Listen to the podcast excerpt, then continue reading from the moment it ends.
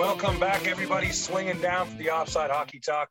And today, well, we're a little excited because the Toronto Maple Leafs pick up another victory over the Montreal Canadiens. We'll get to that a little later. I want to throw this stuff out to you guys right here, right now. You look at the Edmonton Oilers situation. I want to get the temperature of the room. How does everybody feel about Connor McDavid and the Edmonton Oilers going forward?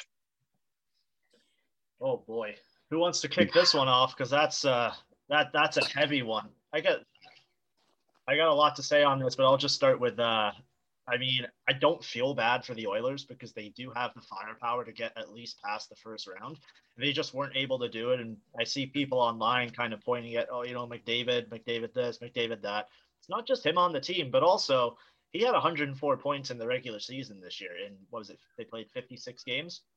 Mm-hmm. Uh, at what point do we start questioning is he a playoff player?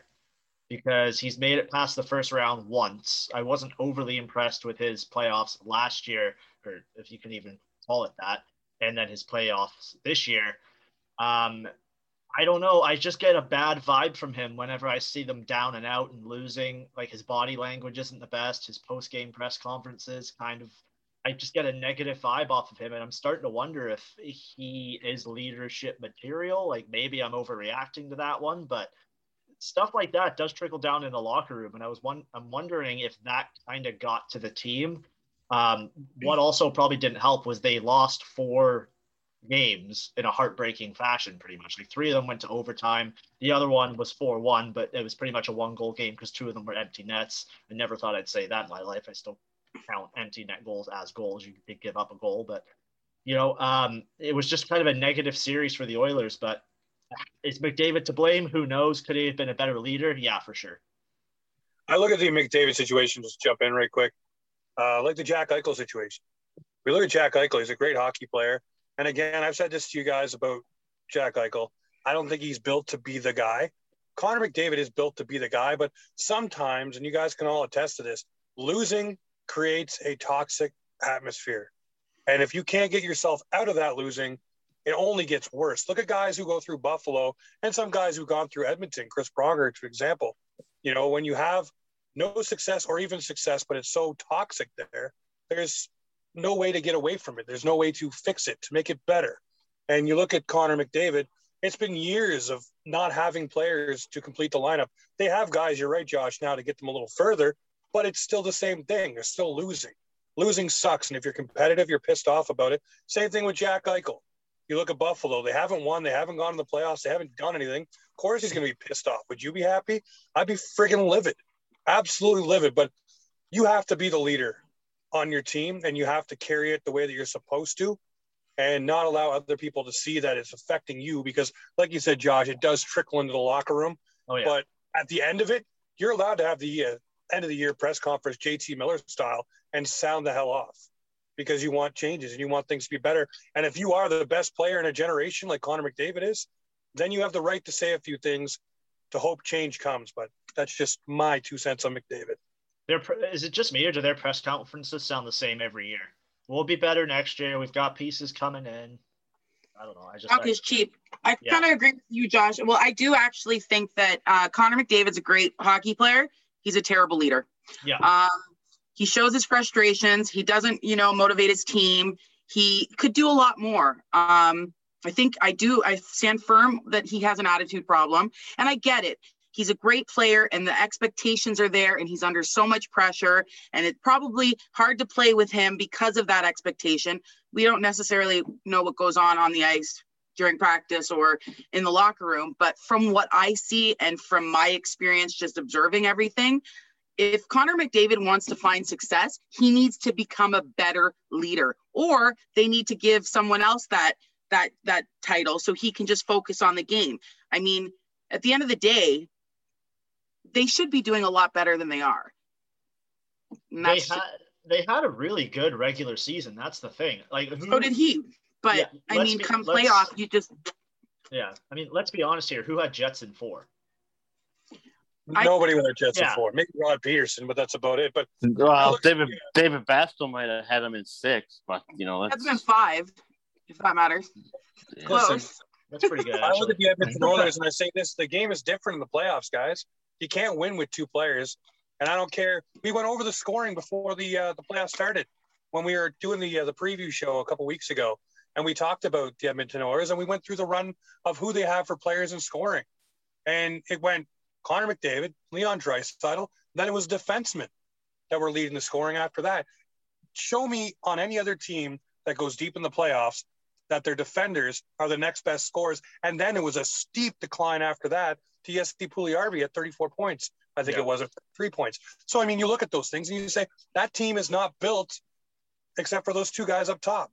And if it's Well- not running those guys, and you know in the playoffs, Josh, these guys get clutched and grabbed. Look at the Montreal Toronto series. Guys getting thrown left, right, and center, no arms are going up. And if you're Edmonton, you're built off that power play with those two players and Tyson Barrie. So if you're not getting the power plays and you're not scoring on them because the game is so much different and you're allowed to do so many more things than you're not allowed to do in the regular season. And ask to anybody who says that the playoffs aren't different and they're not called differently because they bloody well are. Oh, 100%. yeah. Oh, yeah. And uh, everyone keeps saying the Oilers only had two players playing in this the, these playoffs. I would go and argue that that was Connor McDavid and Darnell Nurse. I, I didn't notice Leon Draisaitl. Darnell Nurse Well, was so their you're second. saying a defenseman, though. You're not even saying another forward, Ex- right? Exactly. Like, and I, I don't know. I was I'd love to hear what Jamie has to say. He's been quiet. I feel like it's going to be a banger. Um, well, I saw firsthand last year. You had the Blackhawks. They couldn't even beat the Blackhawks. With it, what are they now? Two and eleven in the last number of years with Connor. Today, people are praising Tippett, he, even though he's one and eight in in uh, his uh, playoff tender with the Oilers. You, you can't knock Kenny Holland, right? He's he's upstairs doing it the best he can. He, he needs a lot more depth, but you go down the line. Yeah, but at, Crosby- at the trade line, at the trade deadline, who'd they get? Alex Chiasson? Yeah, but we could also yeah. So back to the Kenny Holland. He he was with Scotty Bowman. He was in the Red Wing organization, and, and there's there's been conversations over the last number of months. The trade deadline didn't really give you a lot of options on the back end because of the expansion draft. And if you wanted defense or if you wanted a Pacific player, Cheveldayoff had the same problem with the Jets. If you get out, if you go out and you get depth defensemen like Toronto has right now, you might lose a guy that you actually want to keep uh, during the expansion draft.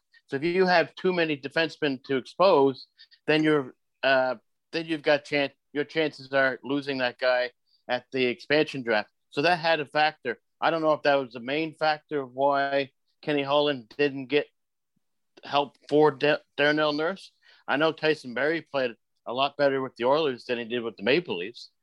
Um, but you know, there's a lot of praise today for Tippett. I know his record is not is not uh, a good looking record, but you got Kenny Holland up there, and um, the biggest thing, you know, Wayne Gretzky steps down. I know he goes to Turner Sports, so maybe a bigger a bigger paycheck for him, but he's he's left the Oilers five or six years ago.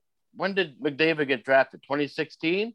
At that time, Wayne Gretzky's, oh yeah, five years, they're going to win the Stanley Cup. But when Gretzky lost to the Islanders back in the 70s, they had to get to the very final round to see the Islanders start winning and saying, oh wow, turn to Messier. I know they had Messier and Coffey. I know it was a different time. And they said, hey, Coff, this is how you lose. This is how you play. This is how you play against the Islanders. And Dale Hawerchuk said the exact same thing because back in the 80s, that's the team the Oilers, the Islanders, and the Jets all couldn't beat each other because they had Stanley Cup contending teams. I don't know. Like, I, hit, Jen hit the nail on the head. You, you look at Toews, Bergeron, Ovi, he could be kind of like all over the place, but he had so much depth in that playoff series when they, the Capitals won. Ovi's a little it was a little different because he had more uh, players to play with. But you know, Jonathan Toews, Sidney Crosby, he, he's a true leader, and I, I know Jen can um, echo that following Pittsburgh, and and where McDavid and Crosby are in the same um, conversation every day. Um, McDavid's probably not the best leader to lead the Oilers moving forward, and maybe bring in like I don't know Bergeron or bring in someone that um, can help McDavid because really, if you look at McDavid trying to lead this team by example, That's not really that's in my opinion not going to happen because he's not a Toews, he's not a Bergeron. You know, Matthews is actually leading his team, two way player, right? I have heard great, even though we like talking about Leafs and we love our Toronto Maple Leafs, Matthews is is leading above and beyond than what McDavid's doing. So I'm glad Jen mentioned that because um, moving forward, McDavid is just not a guy that um, you can possibly lean on to uh, lead the team, and it just hasn't been proven. Two years, you can't even beat the Blackhawks. That got yeah, from the you know, skin of the teeth. You're mentioning all these teams, and you know, great leaders like uh, Toews and Crosby and Bergeron, and then we look at McDavid and we say, hmm, you know, not a good leader. What did all those players that we just mentioned, all the same kind of ilk, great leaders, you know, will run their team, guys respect them. What do they have coming in the league? They had veteran presence on that team that was already instilled with leadership. What did the Edmonton Oilers have in place for Connor McDavid? What was there to help him come along as a leader? What was in that locker room? You can say Wayne Gretzky, you can say all the 1980 Oilers that are in the stands, but you need a guy in that locker room and you need a guy on the ice to lead him. You look at Matthews, you just talked about him. Who have the Leafs brought in or had around him? You had a tough guy like Matt Martin bring him along. You brought in Patty Marleau. They had Mike Babcock. That yeah, well, you had these, but even not even Mike Babcock. I'm just talking about guys that you can lean on yeah. that have been through the league, right? Connor McDavid really hasn't had that. I know you're supposed to be a superstar player, but we all say it. The NHL is a different beast. And you look at all those players we talked about, Bergeron, talked about Crosby, Toews, Doesn't matter. They all had someone to lean on when they came into the league to kind of learn the leadership role at the NHL level, which is a different beast. McDavid did not have that. And I'm not trying to defend McDavid. I'm not sitting here saying that he's this, that, or the other stuff. He does have an attitude problem because you need to lead by example. And he led like my eight year old the other night, smashing his stick and crying, you know, and freaking out at his teammates. You don't do that. But he didn't have that structure that all those other great players you mentioned had. And I mean, that is one thing I think you, you can, you can teach so much about being a leader, but that's kind of a quality that you already have. And I know you speak about this NHL level, but people lead all the time in their daily lives. They lead by holding the door open for people. And it's just a small example, but what I'm saying is you can only you can only teach someone so much about being a good person, about being able to lift, lift other people up and motivate them. Um, and I mean, you've got to have that will within yourself to want to be better. And I think the problem with McDavid is, is he's just geared on, on, on making, you know, points and being the sensation that we all thought and expected him to be. That being said, he should really step back and evaluate everything and say, you know what? maybe I would could benefit from a leadership program in the off season. Maybe I can go and talk to Sidney Crosby, Patrice Bergeron, you know, any other captain that's been good for their team and say listen like what's what's what what would you advise me to do i mean they all play together on team canada. I'm sure they can help each other out a little bit in the off season. I know sidney trains with marchand and and nate. So what's what's preventing mcdavid from you know branching out a little bit opening up his game? At the end of the day it comes down to what he wants and what he's focused on. So influence being there or not there it's still a decision. When he shows up to the rink every day whether he's going to focus on himself or focus on the team as a whole that's that's a true leader and you don't you're kind of like born with it it can be developed but i mean if you don't have it naturally it's going to be hard to it's going to be a hard to a, to to develop especially at you know when yeah. you're an adult. It's harder to like take in new traits unless you really really want it. So my advice to him would go and maybe take a leadership workshop. It sounds lame but you know what? Everything oh, is and everything if you work to make yourself better guess what you become better it's uh that was really well put and like if we just look back when you said that he's he's not leadership material, was he the captain of the Erie Otters when he was on them? He yeah, was. I believe so. Yeah. So do we all remember that clip when they they lost in it was either the first or the second round? He comes off the ice, all his team, they're all stone faced going to the locker room. You know, he just screamed, I think he was like 16 or 17. He just goes fuck and slams the door and he's acting like a baby. Like I, this wouldn't be the first time we've seen this from McDavid. So uh, maybe you just need to take a look and it, it's there's going to be I don't know. I don't know if you can strip him of the captaincy and give it to somebody else. That would be probably the funniest day in Edmonton Oilers history just to see the backlash because it has no effect on anybody's personal life, but people would take it to heart. But we'll we'll kind of see what they do here. Um, yeah, McDavid's kind of got to look. I think he's got to look at more than just his on ice game this offseason, like Jen was saying. So for you guys, and I'll ask this question to wrap this little segment here up on McDavid: Is McDavid the guy for a team, or is complimentary guy? No, I definitely you can build a team around him. Like he's still young enough, he can be shaped. Yeah, I don't think you can say he's a complimentary piece. He's the best. He's still the best player in the world. He's just not the best captain in the mm-hmm. world. He's getting there.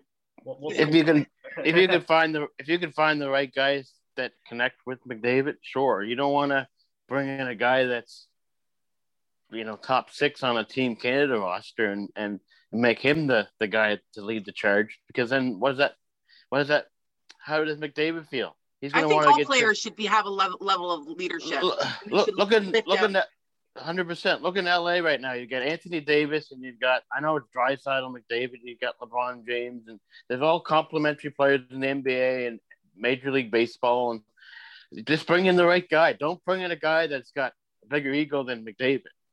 Right? Just bring in bring in some complementary guys, even if it's veterans. Like I said, Ber- maybe Bergeron what could find a way out of Boston and go help Edmonton. I don't know. Like that's a I'm not making a trade proposal. I've already got. It's kind of the same thing with Toronto, how we brought in Spezza and we brought in Yeah, Lino and we brought in Joe Thornton and, and a couple years Yeah. ago Marleau. Like do that. like, do that. we do it. Toronto does it right.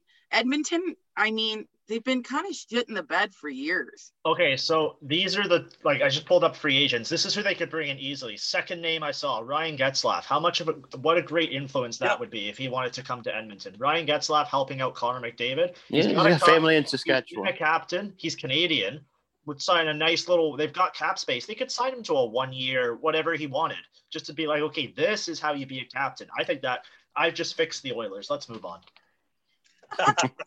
I don't know if you. I don't know if that, would be, that would be absolutely perfect, man. Hey, and I was one guy that said the Leafs should go run at gut Ryan gets out of trade deadline. So, Swing him I don't know in. if I- Here's the second I'd topic I want want to ask you guys them. about. I want to ask you guys about uh, TJ Oshie said he made friendship bracelets for Mr. Alex Ovechkin, Oh. and that is better than any contract that is going to be signed. So he's staying with the Washington Capitals. I want to ask this right here. Do you guys buy that Ovi is staying because of TJ Oshie and the friendship bracelet, or is he staying because he's going to get a fat payday? And I'll say this I think there is a very small chance that Alexander Ovechkin might like the fantasy option of getting to go play with someone that he's wanted to always play with. And I'm not saying it's Crosby, it could be anybody in the league that he fancies his suitor to go play with, and he has the option to do so. Does he stay or does he go? I think he wants to stay in Washington and get another cup. Um, with Washington, he wants to build more of a legacy there. A lot of people talk about how you know he'll just end up going to the KHL. He can do that later. He can do that in his 40s. That Yeah. league, they just go and go and go. Ovechkin knows that the NHL is kind of like the holy grail of hockey in this world. Um, and from from what I test, I think he might. I see him staying in in in Washington, maybe for a couple years, shorter contract. Who knows? But for for like I mean, friendship bracelets, that's cute. But Ovi's here, you know, just like he was scoring goals, focused on scoring goals in his early career.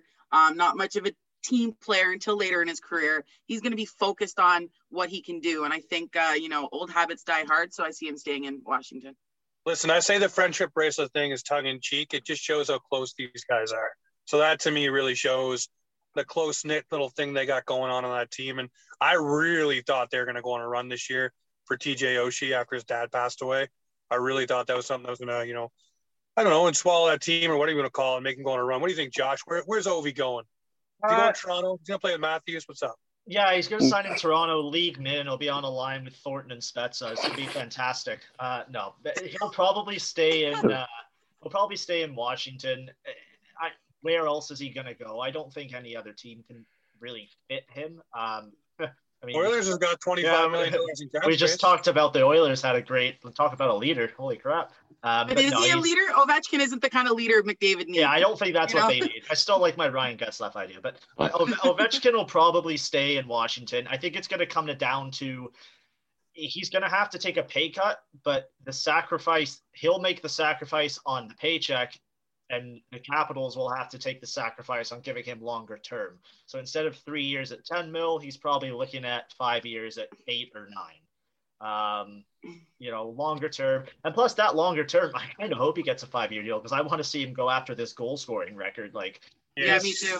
Right? Like, don't give him three, give him, give him a freaking eight year deal. I don't care. Let's see it. Like, let him stay till he's 50, till he gets also, it done. Wouldn't it be gross if we saw him in another jersey? Like it, it just wouldn't look right. It'd be like seeing seeing Crosby in a different jersey. I just don't want to see that happen. Yeah, Unless, no, but we do have. We talk about cap space. There's one team that's got 85 million dollars in cap space, and that's Seattle. So make him a really rich man. Yeah, they could. They could pay him 16 million dollars for one year if they wanted to. But Jamie, okay. what do you think, buddy? Um, you're kind of quiet down there. Where's your boy Ovi going? Uh, the only team I can think is if he goes rips it up with Panarin in, in New York. But oh man, like, imagine Panarin and Ovi with a guy in the middle just to uh, solidify that that uh, forward position. But man, he, has got a Stanley Cup. It's just a matter of now how I don't know how greedy he he is. I don't know if he wants another Stanley Cup. He's got one already, but um, he wants another one. Okay, so what's what's more what's more obviously yeah. more important for him to win the Stanley Cup, right? And he, if the scoring, um, if the scoring brace is important to him, he's going to try to play with guys that can set him up and, and get that what eight ninety two. He's what hundred and something goals away from Gordie Gordie Howe. So um, it's it's hard to say, but I think the only team that makes sense um, is is the Rangers. And you know you know how much money Dolan has, but I don't know what the cap situation is in it's in New York. I'm looking at it; it's not very good. I don't think okay. I can see Ov in a Rangers jersey. I just can't. I yeah, can't. him and him and him him and Panarin though would look. Uh, Jesus, that would. Yeah, they still got enough pieces in, in in Washington, and they can build off it. I think I really think Ovi wants to stay there. It, it means it's it, it's amazing to win a cup once with a team, but to win it more than once with the same team, it's like you know we were good and we're still good and we could be good again. And it's just you know for any of any of you that have been in sports, it feels good to win with your team repeatedly, oh, yeah. right? Yep. So so, so camaraderies and friendships. You know, I'm I'm going to go off topic, but can we talk about the end of their, their series? The Boston and Washington series. Can I just run into that? Yeah. Yeah, go ahead. um, the the thing that I loved watched watching Washington get taken eliminated, loved it.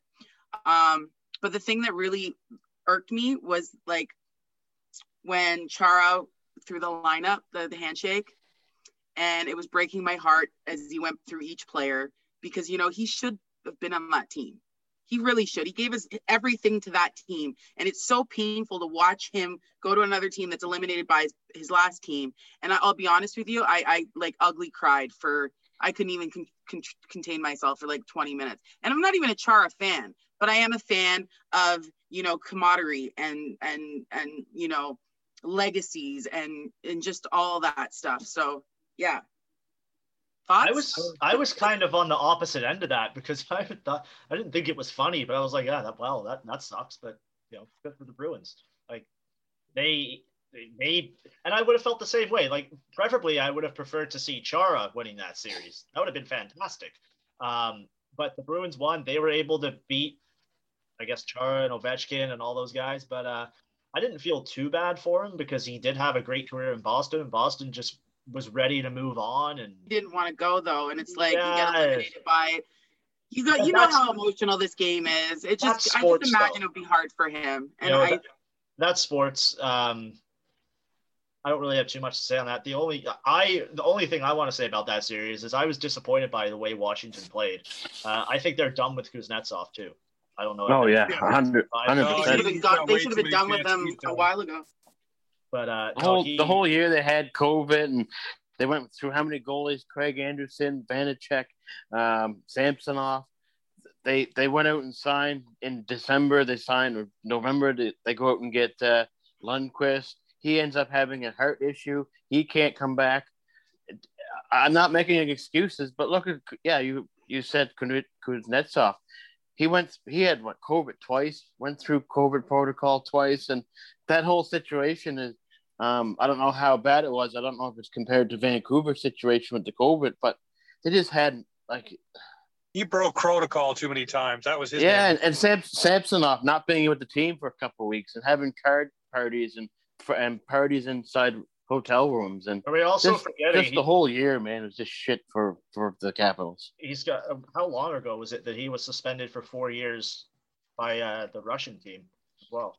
I forget when that was, but that was he was still with the Yeah. Capitals when that happened. So That was uh, the year they won the cup. yeah, Yeah. so it's still pretty. re- You know, he was still with the team, but uh, I know it Yeah. wasn't I think, bad enough. I think they've given up on him. To be honest with you, they Yeah. could have had him come back in the lineup, and they didn't. They're they're done with him. I see that being the, the player they beg, they beg the Kraken to take. Nah, they won't Back. touch it. But see, the Kraken are all about like the, the stuff the Kraken are doing is amazing. Like with their uh, all their diversity programs and all that. I can't see them wanting that type of player in their culture. No, I no, he'll go. To, he'll go to the. He'll go to the K. Yeah, He'll I go to the K.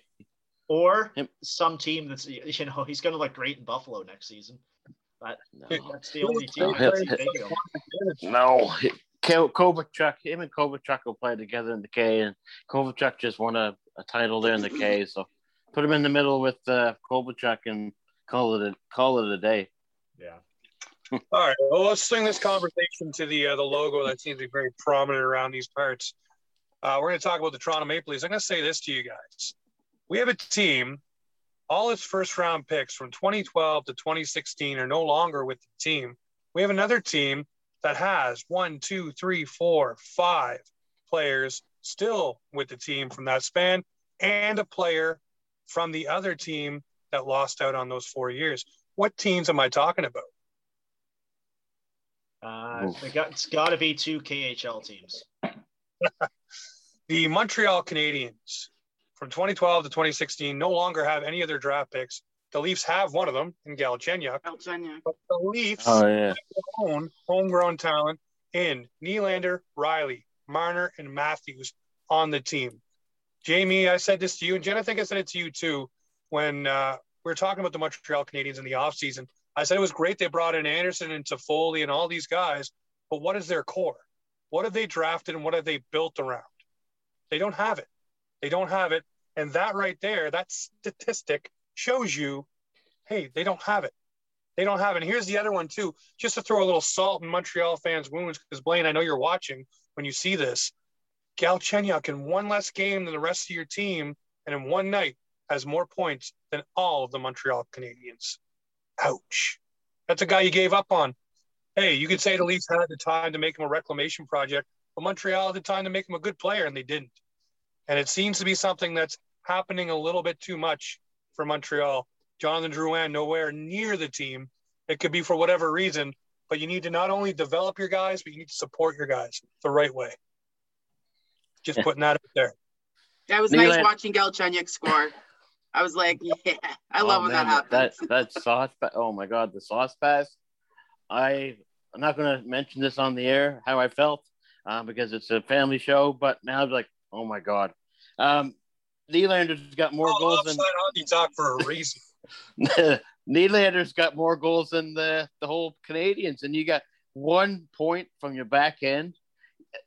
Toffoli in eight shots has no goals. I know game one Matthews had eight shots from no goals, but he's finally finally coming around. And to be honest, his game is totally different than Toffoli.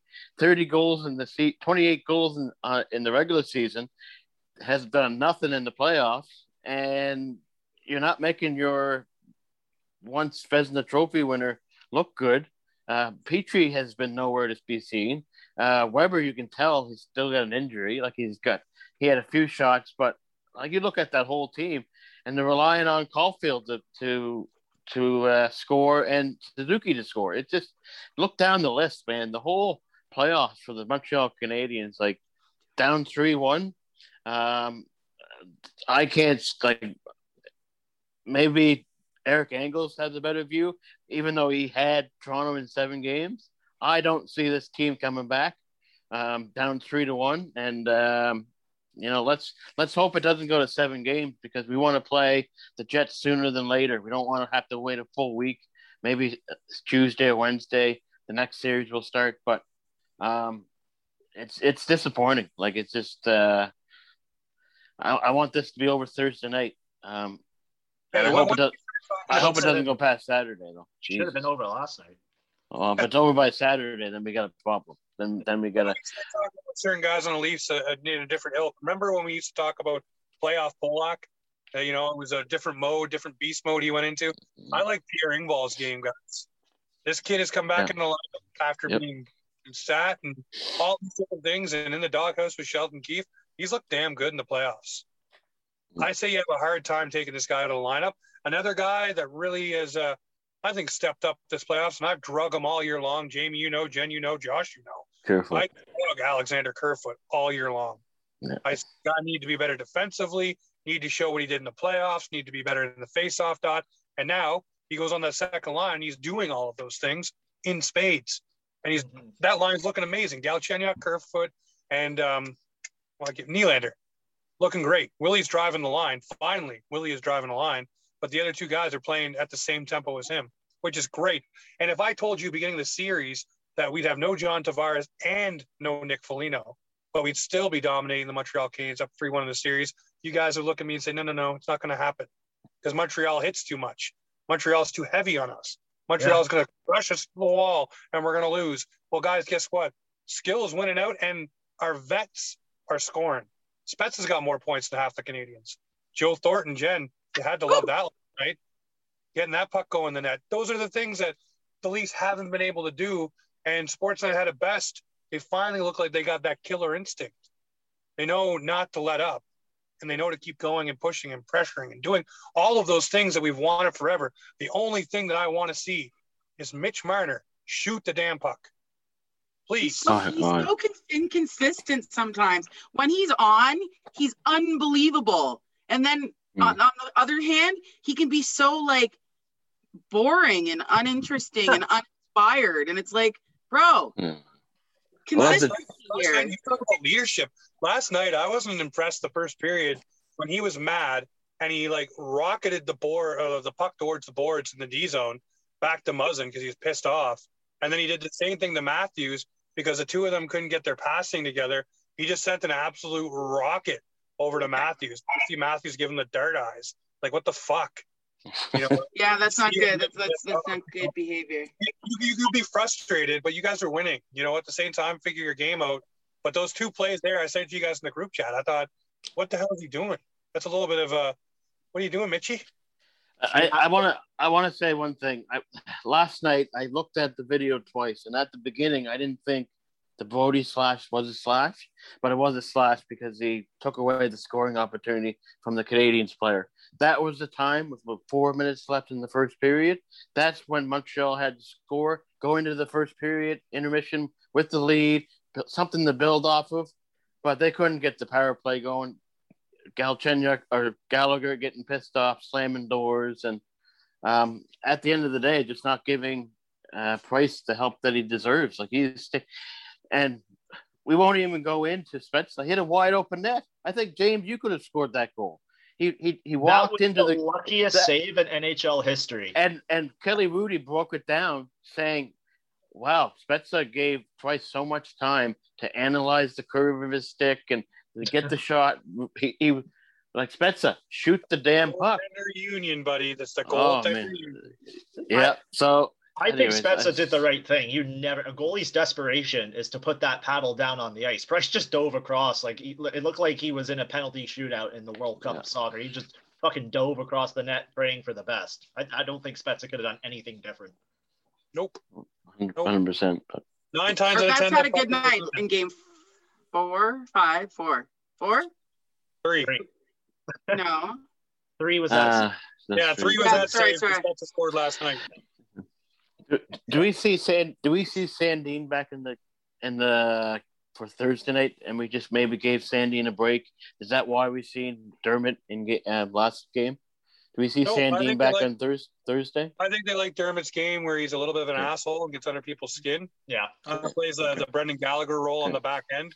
you don't see it enough, but he's definitely in those scrums and he's definitely giving guys the lumber or just the chirps and stuff like that. I think that's something Sandin doesn't have, and he doesn't need to have it. But right now, they don't need to worry about the goal scoring. I think that's coming naturally right now to the Leafs.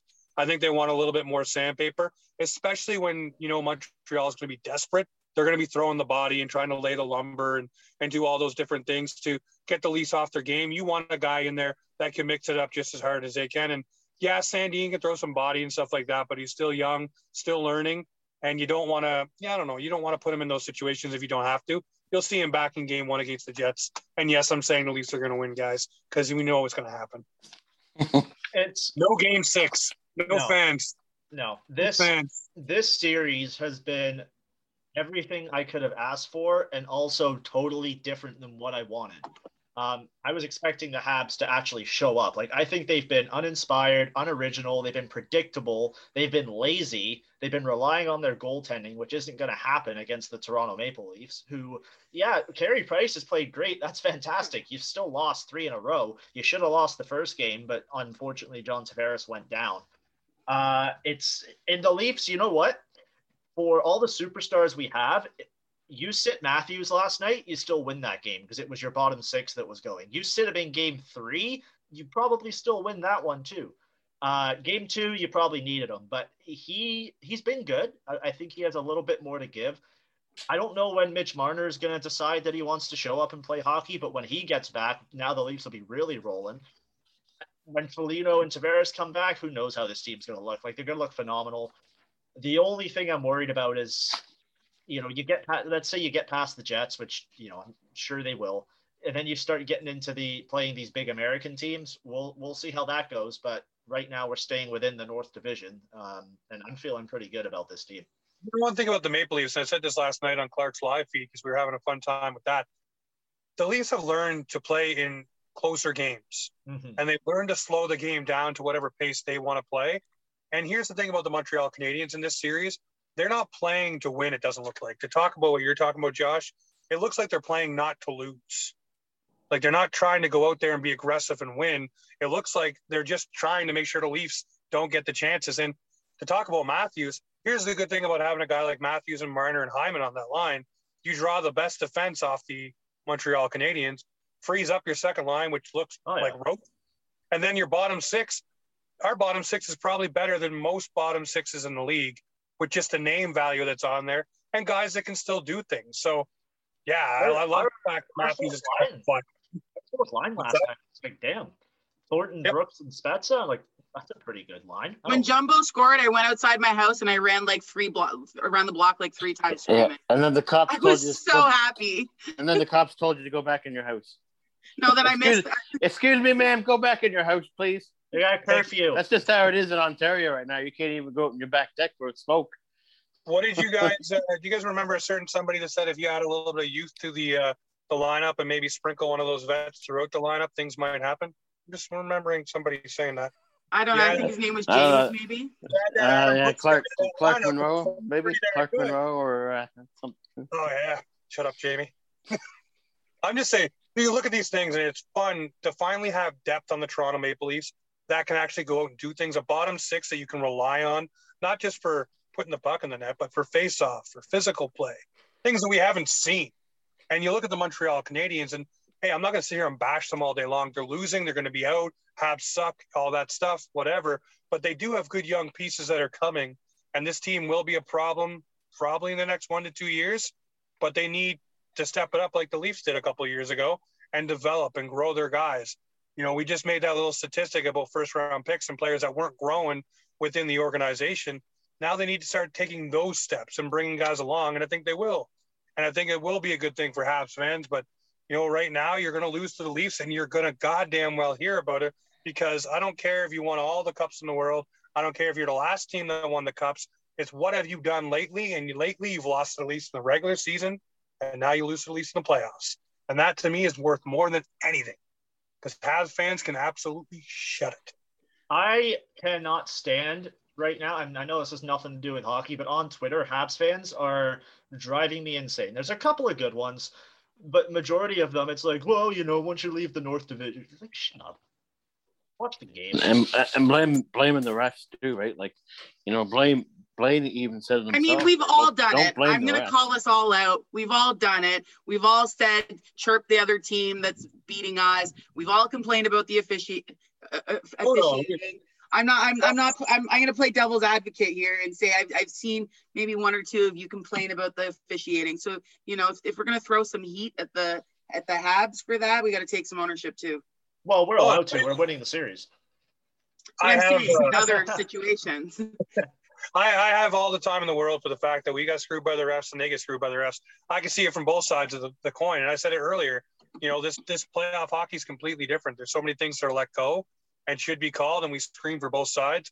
And there's things that happen to the Leafs. I see Leafs fans say that shouldn't be a penalty. Well, no, it definitely should be. But at the same time, I look at what Josh is saying, and I see a lot of, I don't know what you want to call them, comments. They're, they walk the line of like, They're are you? petty. They're petty. It's petty. Well, it's not even petty. Is it? Are you even watching what's going on? idiotic. Idiotic um, is the word you're looking for.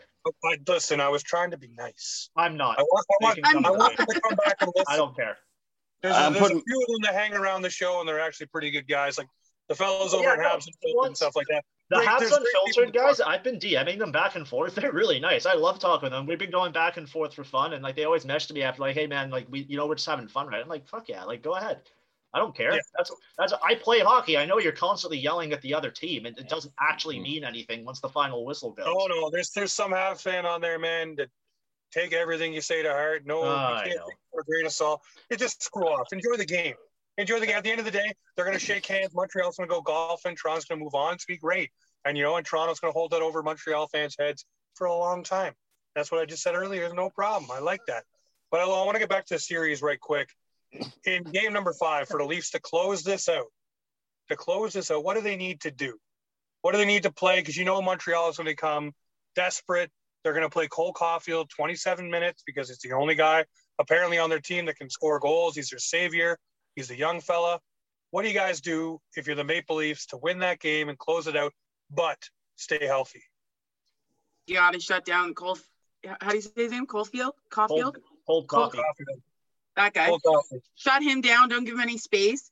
Um, be heavily offensive and you know maybe up the physicality a bit. Be a little more intimidating without having to throw so many bodies so you don't get hurt. But you know, just take ownership. Like control the ice. We're at home, right, for this Yeah. game? Yeah, it's Yeah. ours. It's it's ours. I don't think Caufield plays. Is where we haven't. They didn't play him in game one and two because they didn't have the uh, they didn't have the home ice advantage. They didn't want to play him where Toronto could control the matchup. I don't know why. Like it seems That's that ridiculous. it, it seems weird. Mhm. You know what we haven't talked about? that goal challenge. Oh, Oh, man, that's yeah, all. what was That's that? all over TikTok, man. That's Even dirty. Price was like, Oh man, that's, I Shout think they to use it. Tic Tac Tomar, by the way, with the uh, the picture of Bergevin Yeah. pointing at the screen, and it was Matthews. Where do I get one of those? Yeah. Fucking awesome. yeah. But no, Anyway, I don't even know what he was going on. Even even Thornton didn't even realize that he had done anything or remotely done anything. And you know, Carey Price didn't even have a reaction. So the I don't refs. understand. The best tweet of the night was what's taking so long, and everyone was like, "Well, the refs are trying to decide what they're challenging for." Uh, but yeah, for the for the Leafs to win this series, they just got to keep doing what they're doing. If you score more than three goals, you're probably set because Montreal's shown that they can't even score three goals in a series. But, but I Hmm. mean, we'll or well, they've scored four, whatever. But we'll, uh, you know, it, it it's probably wrapped up unless Montreal shows up and plays another perfect game like they did in Game One. Um, you know, play like you did in Game Four, you'll be fine. Jamie, I got one thing to say, but I'll say it after my comments. All right, let's start the timer. So, like like I mentioned earlier, when they have a power play or they have an opportunity to score a goal, score a goal, right? That's you know, if you're on the power play, the objective is to score a goal. They haven't been shooting the puck, or they have whatever's going on is not happening for them. So by saying that, they have no chance in hell from how they've been playing in the next last couple games to even win this series. They have no business winning this series. Okay, so that's that's my thought on Montreal and Toronto. But I- want to mention one one tweet. So Mark Mathot came out and said this this very well could be an awful take on my part, but I just so feel is. I just yeah, I just feel like this Leafs Habs series is missing some emotion or something. It kind of feels like I'm watching a regular season game. I was saying that. I've been saying that, and I said that Yeah. again last night. Like the Leafs kind of let up, but I mean we're ahead four four nothing, three nothing. at that So point. we can't. Yes, we're up three one in the series. We we've got to keep continue to com- continue to play as we did in game one, game two. Ga- we we've just got to keep it going, and it's a, it's really good to see that Kerfoot, Galley, and Nylander line going. Um, and as you know, the, the only other thing on Twitter besides that Mark Mathot comment is, you know, how come they didn't put Anderson in last night? You know, these are Leaf fans that wear the jerseys, but do they actually know the concept of hockey? Like, do they know what maybe Keefe is thinking or Dubas is thinking? Like, yeah, it's great you wear the Leafs jersey and you're on Twitter. some but, pe- like, some fans are just fans of their team cities or their cities teams, right? Okay, that's There's something I wasn't clear about fans. because like putting Anderson in last night had no, made no sense whatsoever. Like, why put Anderson in when you got a guy that's been been on a heater since since April, right? He's probably what fourteen or fifteen and something. Why They- why put it? They tricked Why- me though. They tricked me because um the I think it was Yeah, screw you, Josh. game- was that the reason? Video. Well, yeah. Yeah, okay, like so, Anderson. well, no, because Campbell was warming up in the opposite net. Oh yeah. So if your your starter usually warms up in the visitors net if you're on the road, and Campbell was warming up in the uh, in the home net. So when uh, Oh. I forget who I f- I think it was Alter tweeted it out. He was like, and then he did uh, Campbell warming up dot dot dot in the home net question mark. And I'm like, oh shit, guess Ando's going. I jumped the gun. Yeah, that's It okay. happens. Yeah, oh well. You won't get still up you won't 3-1. get much shit on Twitter than I than I did beginning of the year or during the, the trade deadline where I thought Nylander for Bennett straight up was uh I was a, was a good. Tr- hey, Oh, we could we could we could be using Sam Bennett right now. It's a good job I I didn't don't see know. that. I would to have. me has been one of the hardest working players. I've been watching. I mean, I missed game one, of course. The Pens were playing at the same time.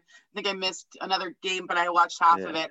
Um, watching William right now, Nylander is like it's just Oh yeah, it's He's- just the best. He's he works hard. He hustles. He's just he's doing everything, and I'm so excited to watch continue watching him. Did you really tweet that? Yeah. Oh, I would have blocked you right away. It's a It was good job probably see his it. biggest tweet. Like so many. That's And- not a good thing. it did not it did not make me TikTok famous. I'll just tell you that. That's- I, that's okay. I tweeted once that Connor McDavid. Uh, I heard a rumor Connor McDavid's getting traded, and did I not get ripped apart by Oilers Twitter? Like, I mean, I had like 250 comments. Oh, And no, yeah, and I have fun tagged on Team Twitter. R- I I tagged Team RP too. We had Clark on the show. And to make things worse, Jamie tagged the RP show, and the whole uh, that just became a shit show. But um, my last my last thought for everyone listening and for you fine folks that are joining us today, um, you guys, everyone tuning in, you've got to tune into the Mighty Ducks series, man. That's just uh, I'm uh, I'm a fan. It's it's a great little uh, show, and it's it's it's too bad they didn't bring a lot of the um, old cast in, like uh, They the did guy that, that, one. They did that one episode. yeah, Charlie. They never brought Charlie back. I guess he's just too big, too too big now after Dawson's Creek to say, oh, I don't want to go back on a on a Mighty Duck show. I've done Dawson's Creek. I'm Oh too yeah, big because for that. Disney is such Yeah, a small like, company. Oh yeah, like oh, I'm too big for Disney Mighty Ducks. I don't even on- know. what- Has he done anything since the skull? Yeah, he was. He was. He's mad. He was big on Dawson's Creek. I don't. I don't know why I should. Why I should know that, but anyways, that's maybe re- revealing my secrets of why I know he was on Dawson's Creek. But yeah, it's a. Anyways, Mighty Ducks is a good show. Um, you know, Has Adam for- Banks made an appearance? yeah, yeah. Adam Banks is in it. Uh, Averman's in it. A- Averman's the. Uh, Averman is the. He is the uh, the limousine driver. So Nice. he's dri- he's driving around in limousine now. So yeah. Anyways, um, I'm gonna stop talking, but everyone listening uh, to this later, tune into that Mighty Ducks uh, thing there on Disney Plus. So And tune in next week to hear Jamie's review of Dawson's Creek. yes, yes, let's do it. too much, Let's do a live too much, watch ho- party with too much hockey on the go, man. Jesus Yeah. Christ, you you can't even like you, you turn around and I'm watching Nashville because friend There's of the no show, such Max thing as Rich. too much hockey, Jamie. I just feel bad because the Nashville lost because uh, Max Ritz, good friend of the show, loves his Predators. So if he's tuning in, I'm sorry, man, but uh, um, That was a great OT goal last night Yeah. by Carolina. yeah. One last thing I want to get to, you guys, before we wrap for today. Obviously, we'll uh, come back at you later in the week. Um, you know, obviously the holidays and games. We want to make sure we get in the most info we can. But there's one thing that's really uh, kind of under my skin. I saw it uh, early this morning. It's the whole Ethan Bear situation with the Edmonton Oilers. I just want to say this: if you're going to go out of your way to be an idiot, a racist, a piece of crap, whatever you want to call yourself, if you want to go that far and start name calling guys and, and being just that shitty of a human being, don't come around this podcast. Don't come around hockey. We don't want you. I don't want you here. You can fire whatever you want at me. Go right ahead. I will tell you, I will find out where you live if I have to. And I will mail you a handwritten letter saying exactly how I feel because I'm not going to promote the violent part about it. I thought that How, how little, else. how stupid do you have to be to go out There's a still too much hate in this world, and Oh. it's it's it's disgusting. And I hope oh, Boils my Ethan. I hope Ethan like get past it and rally around his teammates and stuff. It, there's no place for that in this world. There's no place for it in hockey. It's disgusting, and I I, I second everything you just said, James. That's the thing at the end of the day, right? Like I give people a hard time on uh, on Twitter or wherever, and you're going after it. But if we're in a conversation and you attack like someone's race or someone's ethnicity or their cultural beliefs, Or the way they look, even the way they look, the where they're from, um, then you know it's just going to be a mute conversation or whatever because you, you know you don't have time for that. Don't do it. It's a waste. You know, it's a waste of energy. Like let's build each other up here. Let's not tear each other down at the end of the day, if you, you know, if you're having an argument with somebody, if I'm having an argument with James on Twitter, at the end of the day, it's a DM at the end saying, "Hey, good chat." Like what? Like just there's enough hate in this world. Let's just all get along. Seriously, be better. That's all you got to be. I said it in one of the videos for the John Tavares thing. Same shit flying around. Be better. That's all you need to be. You don't need to be spectacular. Just be better. And this, guys, this is Offside Hockey Talk, where hockey comes to talk and takes notes.